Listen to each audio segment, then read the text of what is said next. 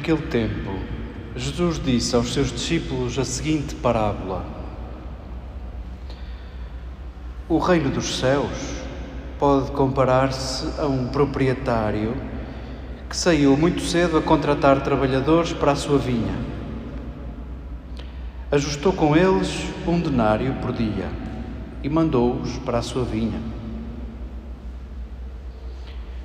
Saiu à meia-manhã viu outros que estavam na praça ociosos e disse-lhes: Ide vós também para a minha vinha e dar-vos-ei o que é justo. E eles foram.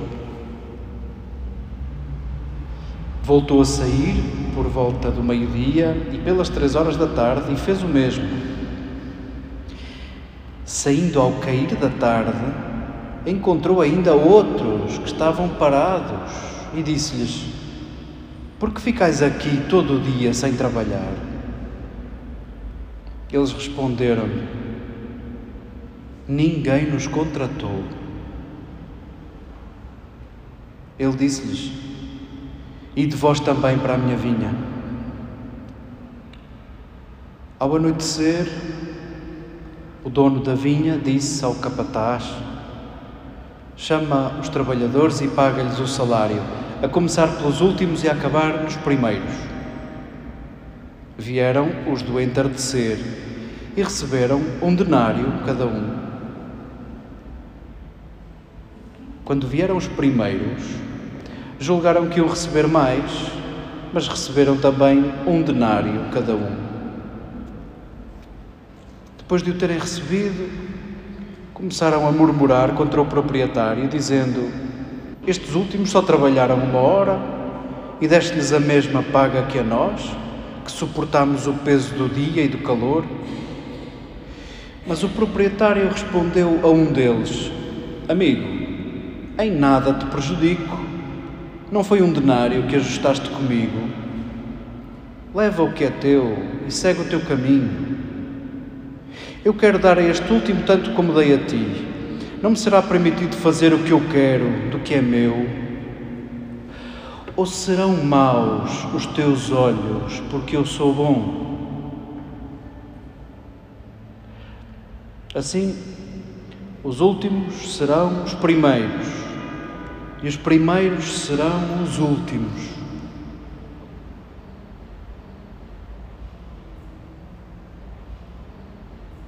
Queridas irmãs, queridos irmãos, queridos amigos, confesso alguma saudade de dizer esta saudação aqui. Já se foram as férias, que bom que nos voltamos a juntar, porque sim, cada um com as suas razões, que maravilha isto de sermos tão distintos, cada um com a sua história, cada um tão diferente no modo de pensar, no modo de vestir, no modo de falar e podermos ainda assim tratarmos como irmãos. Maravilha esta que ainda temos para tratar, que ainda temos para resolver melhor. Mas vamos, ensaiamos, ensaiamos. Espero que o vosso jantar seja mais fácil de digerir do que esta página do capítulo 20 do Evangelho de Mateus. Não é fácil a digestão deste texto, porque vai direitinha à minha consciência, vai direitinha à tua consciência, vai direitinho ao meu coração, vai direitinho ao teu coração. Comecemos por reconhecer, como escutávamos pela pena de Isaías, Deus não é aquilo que te dá jeito que seja, Deus, sabes lá tu quem Ele é. Deus é quem é, Deus é Deus.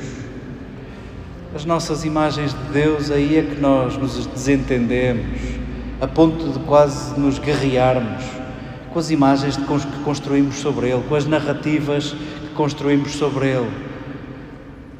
Mas reconheçamos nesta hora, meu Deus, Deus é quem Ele quer ser, Deus é Ele, Deus é quem é, Deus é o ser. E os nossos pensamentos são tão distintos, são tão, tão diferentes, tão diferentes. E reconheçamos nesta hora e não serve isso nem para nos deprimirmos, nem para desistirmos. Porventura, nós que dizemos que buscamos Deus, possa esse reconhecimento ser ignição, possa esse reconhecimento ser ponto de partida. Meu Deus, então, se os teus pensamentos são outros, diferentes dos meus, eu quero conhecê-los, eu quero assemelhar os meus aos teus, quero descobri-los. E para isso, havemos de reconhecer que o primeiro ponto é questionar os nossos pensamentos. É possível que não estejas certo.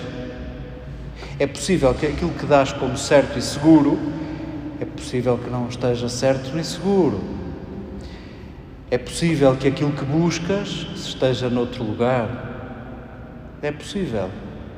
E enquanto isto não for questionado, os teus pensamentos continuarão a ser os teus pensamentos e os de Deus, sabes lá tu.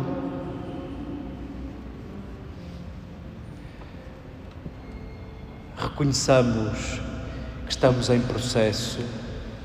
É isso que significa o conceito de imperfeição. Os imperfeitos são os que não estão feitos. Reconheçamos que estamos em processo.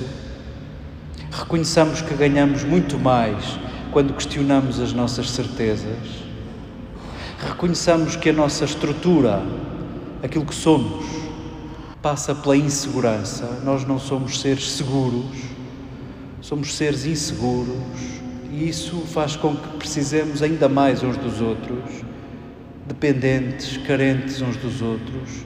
Jesus deixou-nos como caminho de descoberta de Deus o próximo.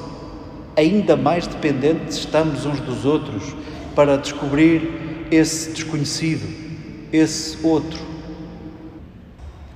E assim disponíveis, ainda que nos sintamos como Paulo, tão divididos, tão divididos, ainda que compreendamos que somos muito complexos, abracemos este texto que nos é servido no capítulo 20 de Mateus texto é este? Que texto é este? Uma provocação pegada. Eu, eu diria, falo por mim para não ser injusto convosco, mas é tão fácil nós também pensarmos como aqueles trabalhadores da primeira hora e somos capazes até de dizer que injusto, que injusto, esses que chegaram agora e não se esforçaram nada, levam a mesma paga que eu, como assim? Não foi reconhecido, não foi reconhecido o meu mérito. Como é que vamos chamar esta parábola? Esta parábola é conhecida como os trabalhadores da última hora. Mas será isso o que distingue esta parábola? Será isso o mais importante? Há autores, há exegetas, há gente que estuda estas coisas que propõe que esta parábola devia chamar-se a parábola do dono obcecado em dar trabalho a toda a gente, do proprietário obcecado em dar trabalho a toda a gente. E a verdade é que a frase mais pesada deste texto, a frase mais triste deste texto, é dita pelos trabalhadores da última hora, quando dizem, respondendo àquele senhor, porque é que não trabalhais? Eles respondem, ninguém quer saber, ninguém nos deu trabalho, ninguém conta conosco. É a frase mais triste desta história. E pudesse a tua empatia ser suficiente para acolher esta frase como a frase mais triste desta história.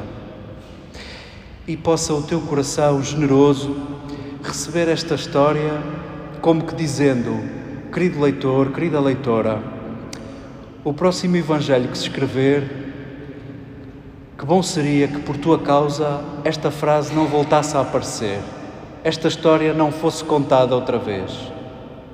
Que bom seria que por tua causa o próximo Evangelho já não tivesse esta história. Possivelmente não haverá outro Evangelho, mas todos os dias nós damos forma ao Evangelho.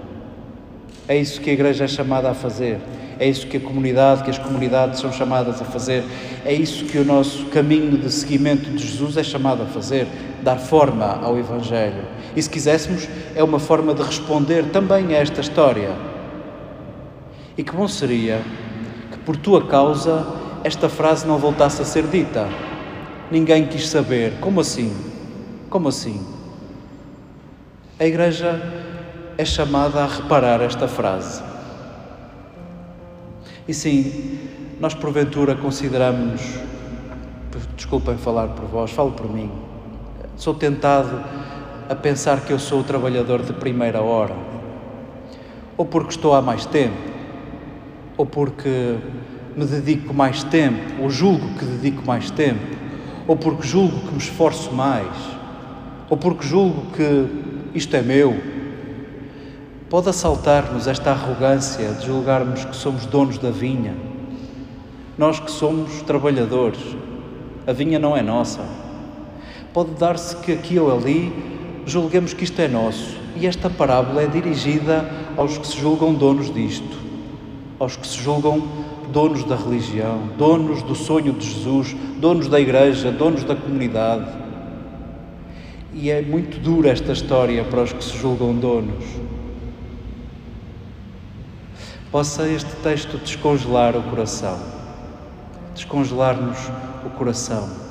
Possa este texto recordar que os nossos pensamentos estão distantes dos pensamentos de Deus e queremos assemelhar-nos aos pensamentos dele e queremos questionar os nossos, as nossas certezas e queremos viver em aberto e em surpresa às escolhas dele, ao pensamento dele. Neste texto joga-se o merecimento e a justiça, que são dois conceitos diferentes, diferentes. No merecimento caibo eu, e na justiça, logo vemos, logo vemos.